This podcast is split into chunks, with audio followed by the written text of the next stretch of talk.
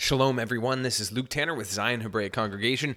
This week's Shabbat message is by me, and it is on Shavuot, the festival of Shavuot. Uh, I hope you enjoy it. Feel free to check out our website, zionhebraicongregation.com. You'll find archived Shabbat messages there, as well as blog posts by my dad. You can subscribe to those in the subscribe box.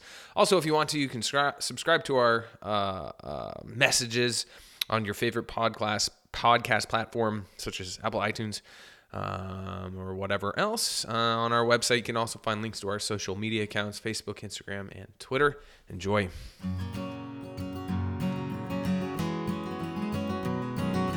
Hey, mighty warriors arise, yeah.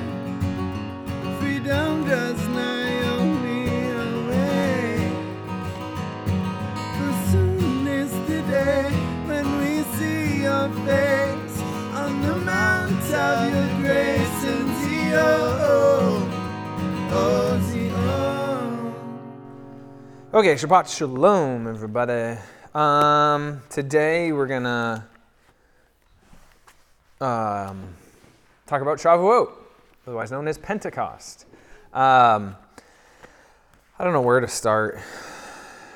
well, first we'll pray. That might be a good start, and then we'll and then we'll get into it. We'll go through some passages in the Tanakh and the Torah, and then we're gonna get into Jeremiah and Acts and the New Testament. Um, I don't know. we may read a lot, we may not. I don't. We'll see what happens. All right, Heavenly Father God, I thank you for this day, this um, day before Shavuot. I thank you for um, all that you do and provide for us. I thank you for the Sabbath, uh, this time and place to be together, to be able to read from your Word and study, and that you do give us a day of rest, which is a memorial of our exodus from from uh, slavery of sin. And so I just pray that you would work in and through our hearts and minds today as we study your word. Amen. Okay, so um, I guess we'll start out in, in Exodus. Dun, dun, dun, Exodus, go to Exodus 23. We'll start there. Mm-hmm, mm-hmm, mm-hmm, mm-hmm.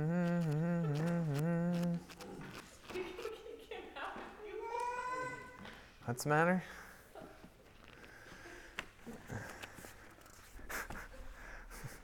Something funny. All right.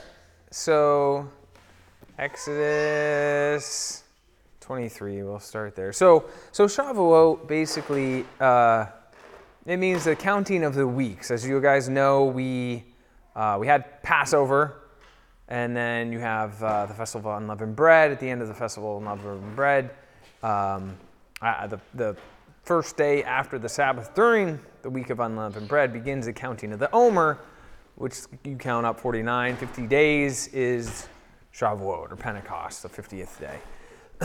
and um, it is the, it's, it's basically the start of the wheat harvest. And so, and it's interesting, I was listening to one guy and he was talking about, he lives in the land of Israel, and he said that in the land, things tend to ripen on a 50 day cycle.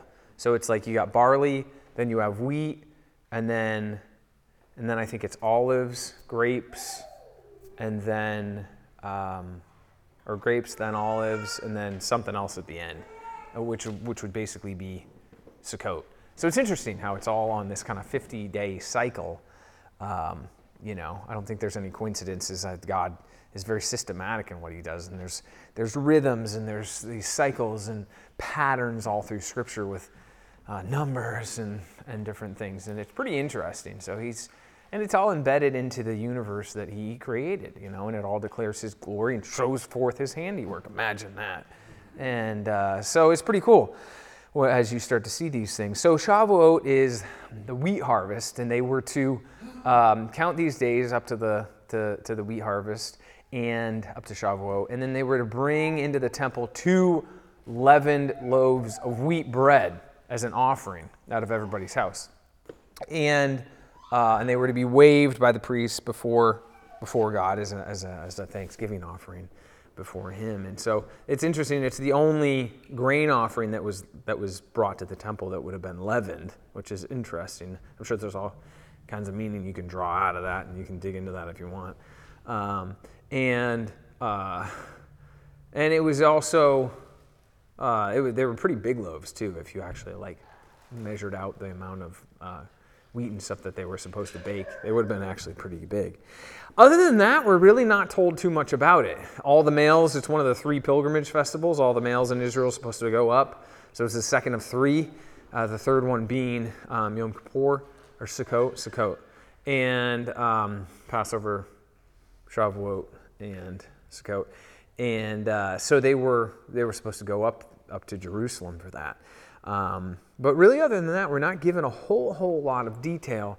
Um, people make connection, and we're going to cover that a little bit because I do think it is significant as it ties into what happens in Acts and what also is talked about in Jeremiah.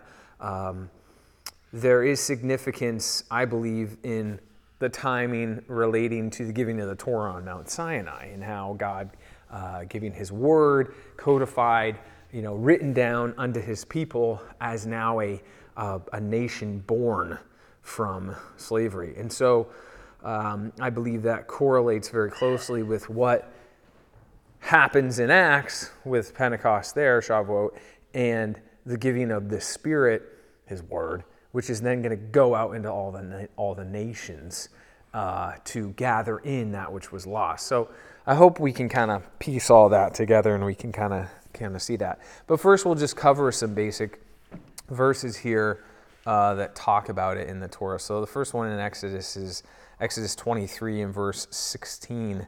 Um, it says, And the feast of harvest, the first fruits of thy labors which thou hast sown in the field, and the feast of ingathering, which is at the end of the year when thou hast gathered in thy laborers out of the field. Three times a year uh, in the year all thy males shall appear before the, uh, the Lord God. So that's talking about um, Shavuot right there.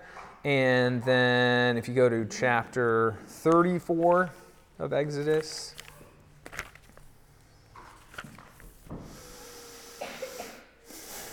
and 22, 34, 22.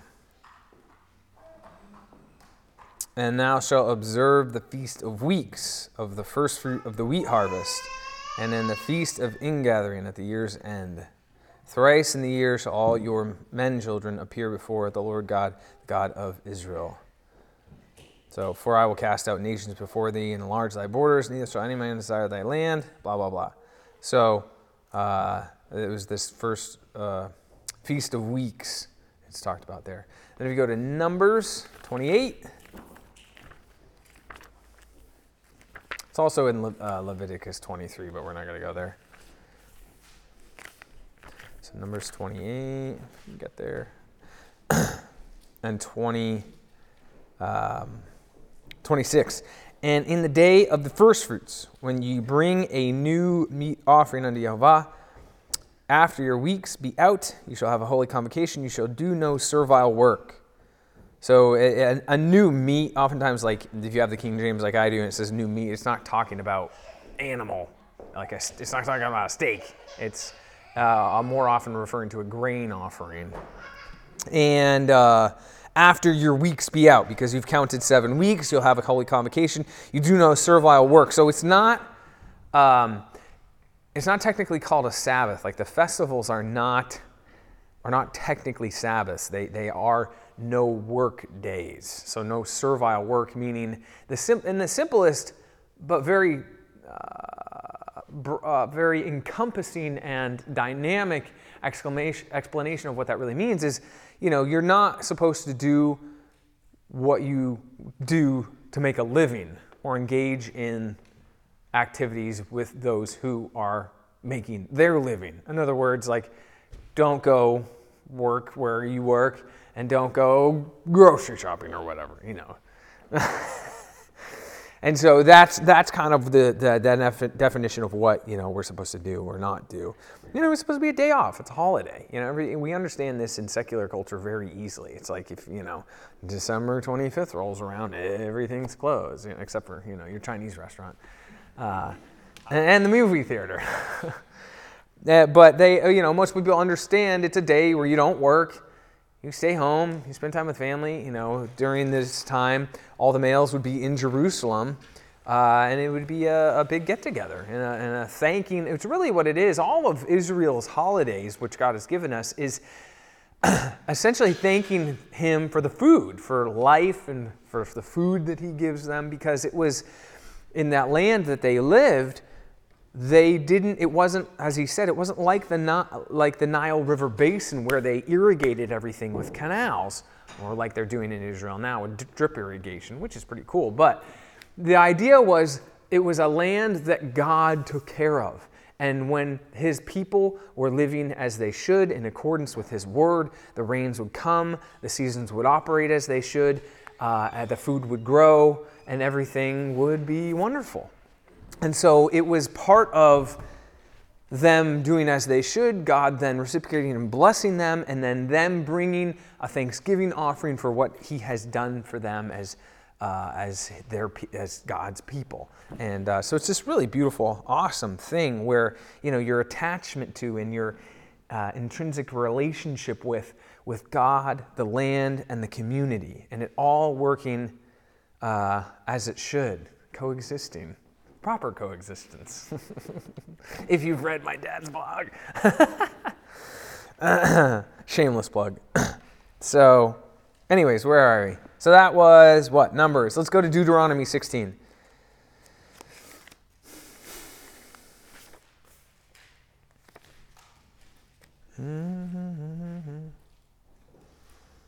So 16 verse 10. And thou shalt keep the feast of weeks unto Jehovah thy God with a tribute of a freewill offering of thine hand, which thou shalt give unto Jehovah thy God, according as Jehovah thy God has blessed thee. And thou shalt rejoice before Jehovah thy God, thou, thy son, thy daughter, thy maidservant, manservant, maidservant, Levite, that's within thy gates, stranger, fatherless, widow that are among you, and in the place which Jehovah thy God hath chosen to place his name there. And thou shalt remember that thou was a bondman in Egypt, and thou shalt observe to do these statutes. So it's, it's all about, you know, remembering what God has done for us and then thanking, thank, thanking him for that. So now let's go, um, let's go to um, Exodus 19. Because what I want to what I want to do here is kind of correlate, and, and this is traditional. Like uh, you know, if you look into rabbinic Judaism or Judaism as a whole, they uh, they very clearly attach Shavuot to the Exodus 19. Uh, they attach Shavuot to the giving of the Torah on Mount Sinai. And I believe there's a very solid case to be made for that because they came out in the third month, on the third day of the month, as we're going to see, uh, Moses uh, interacts with God, and then you get the Ten Commandments. Um, and non coincidentally, today is the third day of the third biblical month. So, um, so there's this correlation there with all of this and, and, and what happens. And so, um, oftentimes what you see in the or all the time it's all interrelated it's you know it's so dy- the the bible god's word the festivals prophecy everything's connected to everything it's like this this web of interconnectedness and as you pull one string everything is connected and so are the festivals As you start to look at them like we just read, it points you back to Egypt. It points you back to Mount Sinai. It points you back to what God has done for his people to create for himself a people for his name um, and to fulfill his plan, his ultimate plan of the redemption of his people, which is you get into the prophets and then you get into the New Testament. You start to see all of that unfold. So um, let's see, let's go to 19 and uh, we'll read some of this. I, I, don't know, I don't know, we'll, we'll read all of it, but 19, verse 1. In the third month, when the children of Israel were gone forth out of the land of Egypt, the same day they came into the wilderness of Sinai. And they were departed from Rephidim and were come to the desert of Sinai and had pitched in the wilderness, and there Israel camped before the mount. And Moses went up unto God, and Jehovah called unto him out of the mount, saying, Thus shalt thou say to the house of Jacob, and tell the children of Israel, You've seen what I did unto the Egyptians, and how I bare you on eagle's wings, and brought you unto myself. Now, therefore, if you will obey my voice indeed and keep my covenant, then you shall be a peculiar treasure unto me above all people, for all the earth is mine. And ye shall be unto me a kingdom of priests and a holy nation. And these are the words which thou shalt speak unto uh, the uh, unto the children of Israel. And Moses came and called the elders of the people and laid before their faces all the words which Jehovah commanded him. And all the people answered together and said, All that Jehovah hath spoken, we will do. And Moses returned the words of the people unto Jehovah. Jehovah said unto Moses, Lo, I cam, come unto thee in a thick cloud, that the people may hear when I speak with thee, and believe thee forever. And Moses told the words, um, told the words of the people unto Jehovah. So that's kind of the the setting here of what happens. And then you get the whole Ten Commandments and Moses going up there, and then he comes down and he breaks them and blah blah blah. Um, so the trumpet sounding long. It's it's really a pretty pretty awesome section of scripture. But this whole idea and the attachment being on the third day of the third month, this is when it happens. And, and uh, lots of commentators um, also attach or relate this whole scenario as, as a, a marriage covenant ceremony, which it very much is, uh, because you have God making a covenant with the people and the people entering into the covenant, as you just read, as we read right there. All the people answered and said, All that God has spoken, we will do. And then he speaks to Moses, and they can hear it all. So you have that. So, what's going on here? You have God's people, they've come out of the land, they've come out of or they've come out of Egypt. They're now in the desert. He's, he's, um, the nation is being born, essentially. You, they've been in slavery. They've been, for 400 years, they've been a mixture of everything, whatever, whoever, traditions and things, and um, basically just having an oral history of what's gone on before them with their forefathers. And before this, the Torah or God's instructions and commandments, they weren't, they weren't codified, so to speak. They weren't written down. They were passed on orally uh, from generation to generation within the familial setting of Abraham, Isaac, and Jacob. And prior to that, God's, God's important thing to understand is God's word has always been in effect from the beginning because God, it is God and God doesn't change. And so whether or not it's written down is irrelevant. It is still Him, His standards for right and wrong, and uh, what, what He desires to have happen in the world, essentially. So, but what ha- is happening here is as now you have a nation come out from uh, slavery and they're going to be living together communally and they're going to have a certain plot of land where they're going to have to operate on a national scale this god's word now needs to be written down it needs to be codified it needs to be uh, a, a constitution essentially for the people as they now live in this national setting within the context of the world. And so they can operate as God wants them to. And so he writes it down.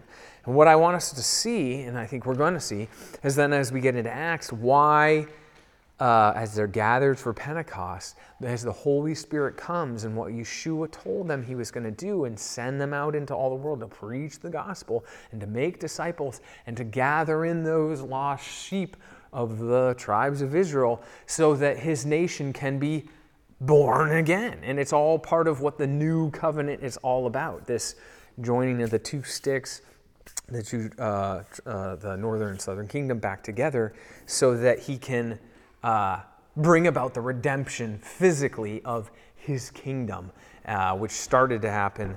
Uh, well, it's always been happening since the beginning, but um, with the new covenant, really.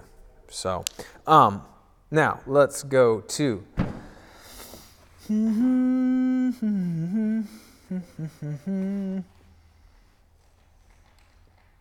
All right, first, so now let's let's go to Acts chapter 2. The beginning of the church. No, I'm just, I'm just kidding. It's really not. that you know in common christianity it, it, we're, we're taught um, that the church began in acts chapter 2 but that's just completely missing and, and completely contrived for one it's not true. Uh, and secondly it's it's completely missing the whole point of what was going on. You know god was uh, preparing to send out his word, like everything I just said, send out his word into the nations to gather his people back in. Because if you think about it, you know, he's always been about the business of injecting his truth and his word back into the world so it can be reign supreme everywhere, right? Because that's what's going to happen. All the earth is going to come back under his dominion.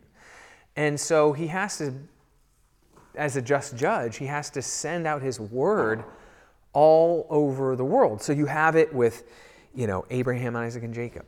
But then it's, you know, he gives it to, uh, sends it forth into, you know, the nation of Israel. And then, you know, the Babylon captivity happens, they come back. Then you have Yeshua, uh, the Messiah comes to redeem, you know, his people from their sins. And then his word is then going to go out into all nations and spread so that then he can, from this, rebuild rebuild his kingdom. But, but it just couldn't happen otherwise randomly. His word needs to be pervasive. And if you think about it through history, you know, you have all these things that happened. You know, there's no coincidences that, um, you know, his word went and prominently in the English language and got and then went all over the world with the most brave missionaries ever. And then uh, now in the digital age, it's, it's everywhere for everyone in anyone's language. You can get it. And so that's why personally I believe we're on the cusps of the end because his word has and is, if it's not already, in every corner of the earth, which is just awesome if you think about it. And I think that's why the rise of evil and the rise of everything, the antithesis, is so uh, banging at the gates of righteousness because, because God's word has spread everywhere, you know, and it's ubiquitous.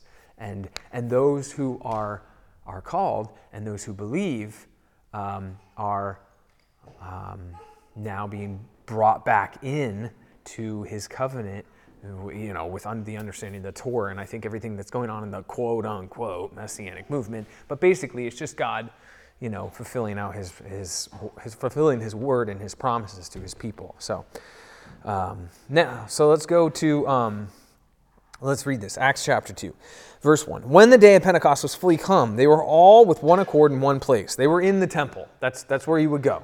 They, they weren't in the upper room, just in case anybody's wondering. Suddenly there came a sound from heaven as a rushing mighty wind. It filled the house where they were sitting. And there appeared unto them cloven tongues of fire that sat on each of them. And they were filled with the Holy Ghost and began to speak with other tongues as the Spirit gave them utterance. And there were dwelling at Jerusalem Jews, devout men out of every nation under heaven.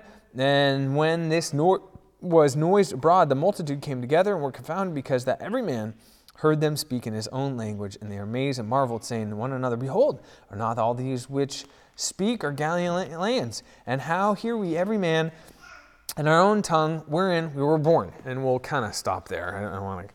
I don't really want to get into all the, you know, everything that happens in Acts chapter 2 too much. Um, if you want to go back onto the blog or onto the website, my dad preached about on it pretty good uh, not too too long ago. so, so they're they're there in the temple because where else would devout men be? You know, of course, that's where they're supposed to be. So they're there in the temple. There's this rushing, rushing mighty wind, and there is uh, cloven tongues of fire that sit on, on the tops of their heads. I believe all of this uh, is, is indicative and a reminder and would instantly jog in the minds of any devout man at the time Mount Sinai, because you had uh, the trumpet sounding long. You had thunders and lightnings and fire, and the mountain was scorched, and all of these happening things happening uh, that that would be instantly recognizable, I believe, to those at, in, at, at the temple at this time as relating back to what had happened on Mount Sinai with the giving of the Torah and God's covenant and his promises with his people. And we're going to get into the renewing of the covenant or the new covenant, as it's called. But as you read it, it's really not a new covenant. It's the same covenant. It's just that the people are going to live it out and do it. It's such a beautiful, wonderful thing. And that's what's so important for our Christian brethren to understand is that it's not uh, it's it, God's word has never changed. It is still the same thing. It's what it's the efficaciousness. It's what it is doing and how God is moving in His people. And so you have all these different national backgrounds sitting there in the temple, and they're all hearing the word of God in their own language. And um, it's actually talked about in, in whether or not it's true is kind of besides the point, but it's interesting that uh, in rabbinic teaching they say that at the at Mount Sinai, everybody heard when God spoke with Moses. He spoke in all. Everybody heard all the nations of the earth at that time. So that's interesting. Um, whether or not that's true, we don't really know. It's not verified for us in Scripture, but I find that very fascinating. And so, which you think about it, like, what language did God speak? Did He speak all languages at once? You know, what it, did what were all the children of Israel speaking? Were they speaking Egyptian? I mean, were, or did they speak Hebrew? Did some speak? You know, there's a mixed multitude that went with them. So if you think about it, there was probably, there probably was multiple language going going on. But well, you know, what language does God speak? Well, I tend to think He spoke Hebrew because He wrote down the Ten Commandments. What language does God write down? Well, I think it was probably Hebrew. It was Hebrew or some ancient, you know, script that not necessarily what you know modern Hebrew necessarily, but I believe it was Hebrew. Uh, so it's interesting. I find that. So again, what's going on here? So to understand that, let's go to John, uh, chapter 14. Yeshua had told them what was going to happen. Actually, let's go to Luke. Go to, go to Luke 24 first.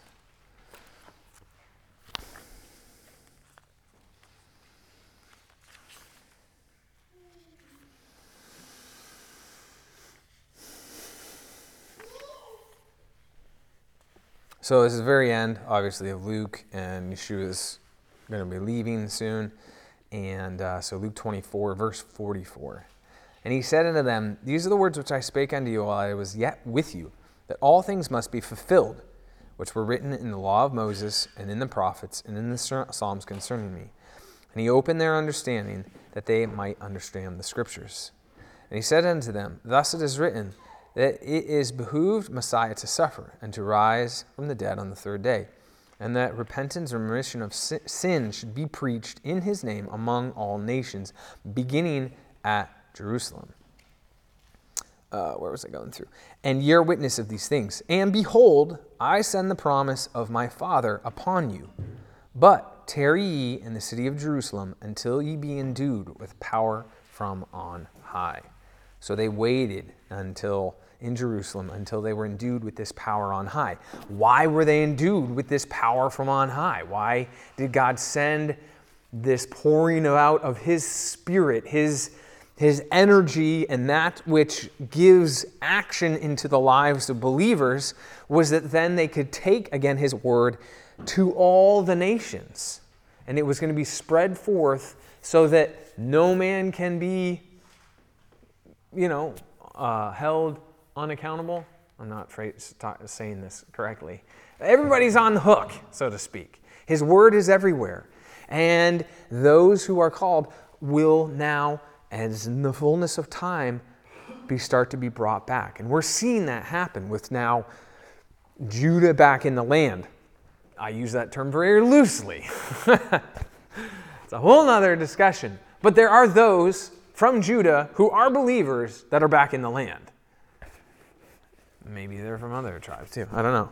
So the, we're seeing this fulfillment of God's word start to take place. But he told them, hang out until the promise of the Father happens. This, the Comforter, that Spirit, that energy, His word, which will now go forth.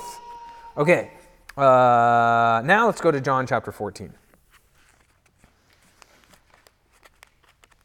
I love the book of John. So good. All right, John 14, verse 15. If you so and pay attention to this here, the, the use of what's going on. Like he's, he's going to say here, if you love me, keep my commandments.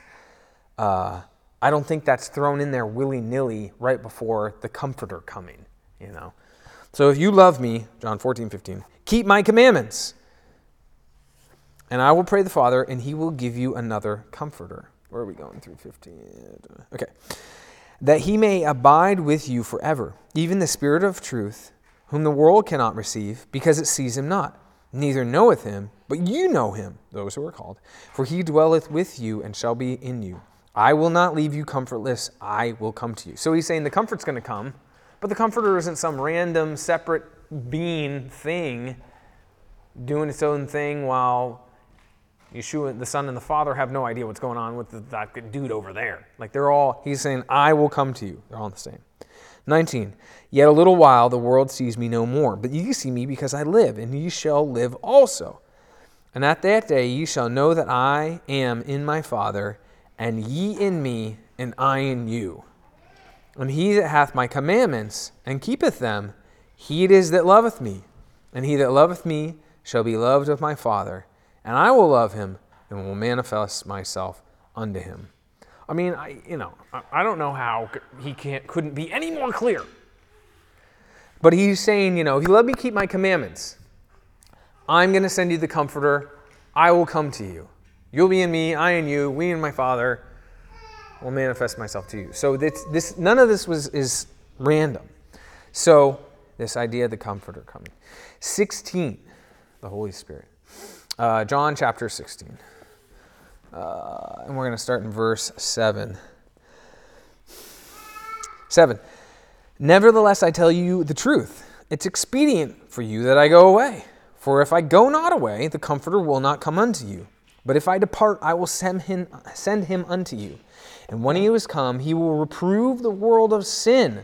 Just think of what his word does, right? By nature, it reproves the world of sin because they um, uh, and of righteousness and of judgment. Of sin because they believe me not. Of righteousness because i go to my father and ye see me no more. Of judgment because the prince of this world is judged. Uh, i have yet many things to say unto you but ye cannot bear them now. Howbeit when he the spirit of truth is come he will guide you into all truth. For he shall not speak of himself but whatsoever he shall hear he shall speak and he will show you things to come. So, pretty cool. So, this equipping of the Holy Spirit, of God's Word for this task, his new mission that they're going to be equipped with, which is to go into all the world, spread his word, make disciples, and gather back in the outcasts of Israel and rebuild his kingdom in a physical sense. But first, it has to start in the hearts and the minds of the people. And that means all his word needs to go everywhere. Why? Because people have gone everywhere and have been dispersed all over the world and the nations. And so, um, this new thing, air quotes, if you're listening to this, is happening. But it's really not new. It's just the same thing. It's just God has had to make a way for his word to be fulfilled. And he knew what would happen. Um, with mankind throughout history and, and what he was going to have to do to deal with all this. So now, uh, let's go to Jeremiah chapter 30. I really want to read because I think this is so important. Because this is the context of, of, of what's going on in the New Testament and what's going on now. And so I think we're just going to read this. So just buckle up and, and sit back and enjoy it because I want to read chapter 30 and 31. Because we all cite, oh, Jeremiah 30, 31, behold, the days will come, saying, I'll make a new covenant with the house of Israel and the house of Judah. You know, and when we all know Yeshua said, you know, this is my blood and the new covenant, take blah, blah, blah, blah, blah. And that gets just kind of meandered over. But it's out but without the context of what's going on in Jeremiah, with him watching the temple be destruct, destroyed and them going into the captivity and the houses being split, you know, this, it's none of this is happening in a vacuum. And especially then when you, uh, Yeshua comes on the scene and they think he's going to go up to Jerusalem, he's going to sit on the throne and he's going to reign and he's going to set up the kingdom. That's what they're all hoping for. They're hoping for the Maccabees take two. And he tells them, Beware lest no man deceive you. Like that's what he says. He doesn't even answer them.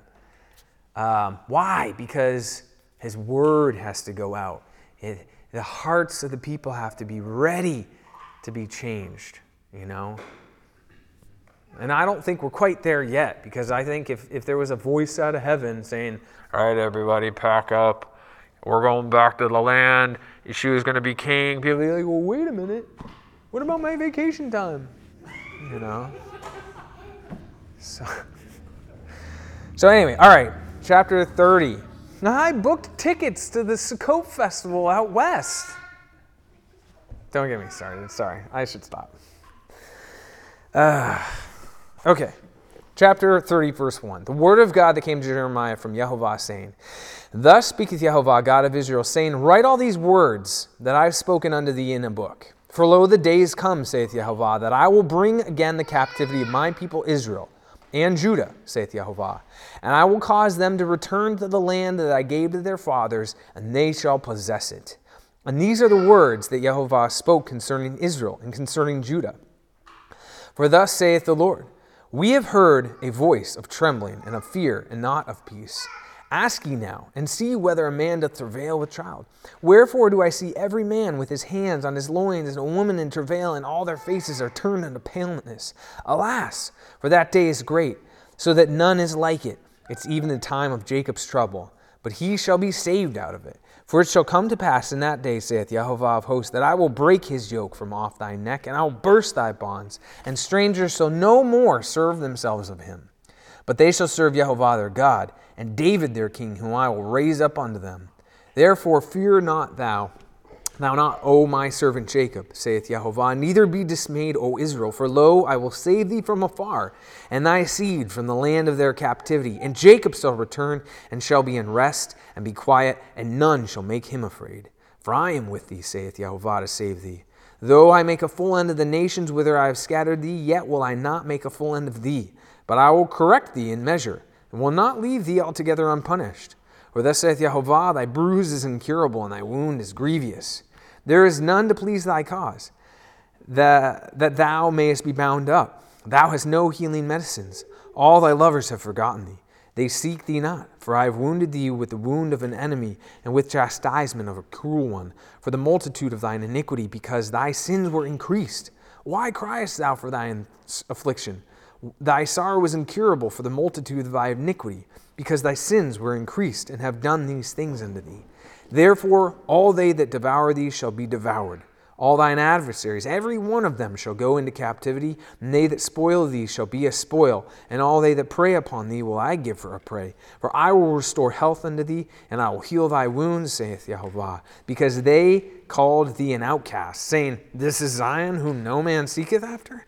Thus saith Jehovah, Behold, I will bring against the captivity of Jacob tent, and I and have mercy on his dwelling places. And the city shall be builded upon her own heap, and the palace shall remain after the manner of there, thereof. And out of them shall proceed thanksgivings, and the voice of them that make merry. And I will multiply them, and they shall not be few. I will also glorify them, and they shall not be small. Their children also shall be as aforetime, and their congregation shall be established before me, and I will punish all them that oppress them. And their nobles shall be of themselves, and their governor shall proceed from the midst of them, and I will cause him to draw near, and he shall approach unto me. For who is this that engageth his heart to approach unto me, saith Jehovah? And ye shall be my people, and I will be your God. Behold, the whirlwind of Jehovah goeth forth with a fury, a continuing whirlwind, and it shall fall with pain upon the head of the wicked. The fierce anger of Jehovah shall not return until he hath done it, and until he hath performed the intents of his heart. In the latter days he shall consider it. At the same time saith Jehovah, I will be the God of all the families of Israel, and they shall be my people. Thus saith Jehovah, the people which were left of the sword found grace in the wilderness, even Israel, when I, when, when I went to cause him to rest. The Lord hath appeared of old unto me, saying, Yea, I've loved thee with an everlasting love. Therefore with loving kindness have I drawn thee. Again I will build thee, and thou shalt be built, O Virgin of Israel, and thou shalt again be adorned with thy uh, tabrets, and shall go forth uh, on the dances of them that make merry. Thou shalt yet plant vines upon the mountains of Samaria, and thou shalt plant and shalt eat them as common things. For there shall be a day that are that the watchmen upon Mount Ephraim shall cry, Arise ye, let us go up to Zion unto Jehovah our God. Or thus saith Jehovah, Sing with gladness for Jacob, and shout among the chief of the nations. Publish ye, praise ye, say, O Jehovah, save thy people, the remnant of Israel. Behold, I will bring them from the north country, and will gather them from the coasts of the earth and with them the blind and the lame, the woman with a child, and her great travail with child together. A great company shall return thither, and they shall come with weeping, and with supplication will I lead them. I will cause them to walk by the rivers of water in a straight way, wherein they shall not stumble, for I am a father to Israel, and Ephraim is my firstborn. Hear the word of Jehovah. O ye nations, and declare it in the isles afar off, and say, He that scattered Israel will gather him, and keep him as a shepherd doth his flock. For Jehovah hath redeemed Jacob, and ransomed him from the hand of him that was stronger than he. Therefore they shall come and sing in the height of Zion, and shall flow together into the goodness of Jehovah, for wheat, for wine, for oil, for the young of the flock and of the herd, and their soul shall be as a watered garden, and they shall not sorrow any more at all. Then shall the virgin rejoice and dance, both the young men and the old together. For I will turn their mourning into joy, and will comfort them, and make them rejoice from their sorrow. And I will satiate the soul of the priests with fatness, and my people shall be satisfied with my goodness, saith Jehovah. Thus saith Jehovah A voice was heard in Ramah, lamentation and bitter weeping. Rachel weeping for her children, refused to be comforted for her children because they were not. Thus saith Jehovah, refrain thy voice from weeping, and thine eyes from tears, for thy work shall be rewarded, saith Jehovah, and they shall come again from the land of the enemy. There is hope in thine end, saith Jehovah, and thy children shall come again to their own border. I have surely heard Ephraim bemoaning himself thus Thou hast chastised me, and I was chastised, as a bullock unaccustomed to the yoke. Turn thou me, and I shall be turned, for thou art Jehovah my God. Surely after that I was turned, I repented. After that I was instructed. I smote upon my thigh. I was ashamed, yea, even confounded, because I did bear the reproach of my youth. Is Ephraim my dear son? Is he a pleasant child? For since I spoke against him, I do earnestly remember him still. Therefore my bowels are troubled for him. I will surely have mercy upon him, saith Jehovah. Set up the uh, set thee up bulwarks, waymarks, sorry Make thee high heaps. Set thine heart toward the highway, even the way which thou wentest. Turn again, O Virgin of Israel. Turn again to these thy cities. How long wilt thou go about, O thou backsliding daughter? For Jehovah, for has created a new thing in the earth. A woman shall encompass a child. A man, sorry, encompass a man. Thus saith Jehovah of hosts, God of Israel As yet they shall use this speech in the land of Judah and in the cities thereof, when I shall bring again their captivity. Jehovah bless thee, O habitation of justice and mountain of holiness. And there shall dwell in Judah itself, and in all the chiefs there together, husbandmen, and they that go forth with flocks. For I have satiated the weary soul, and replenished the every sorrowful soul. Upon this I waked and beheld, and my sleep was sweet unto me.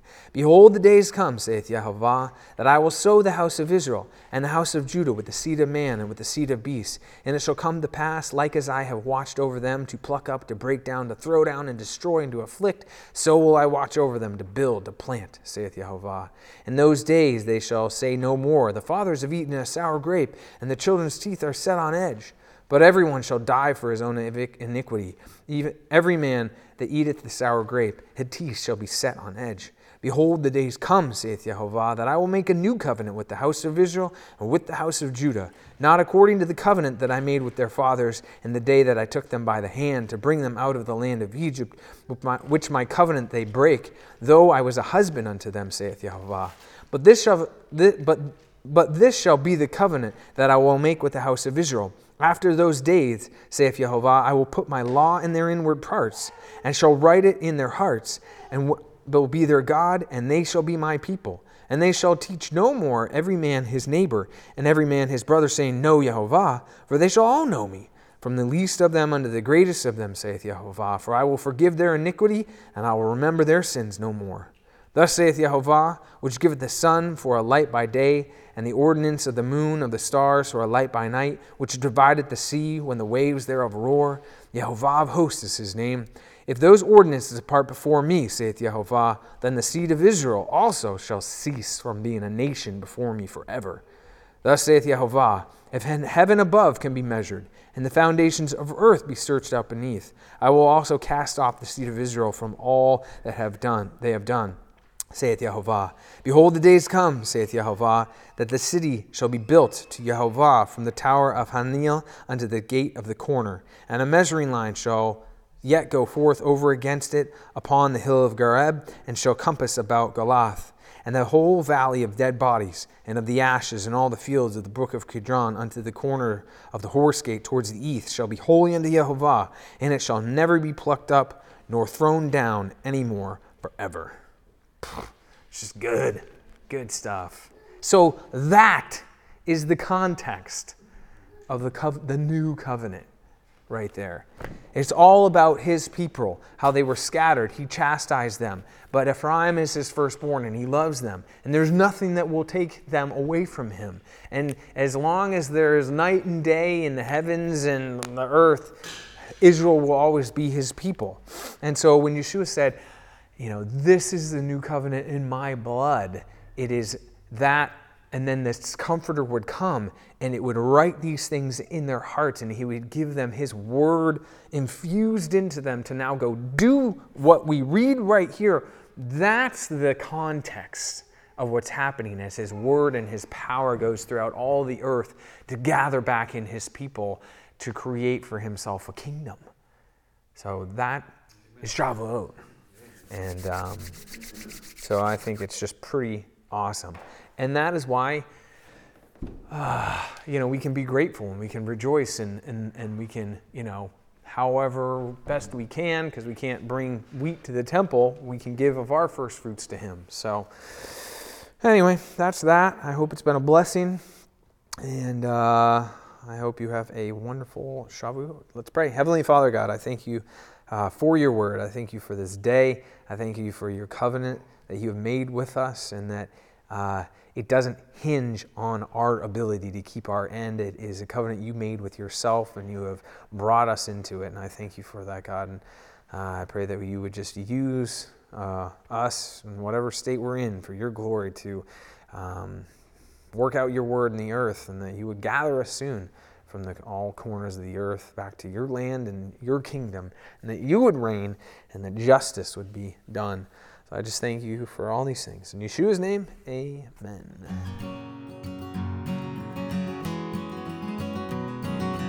Hey, mighty warriors arise.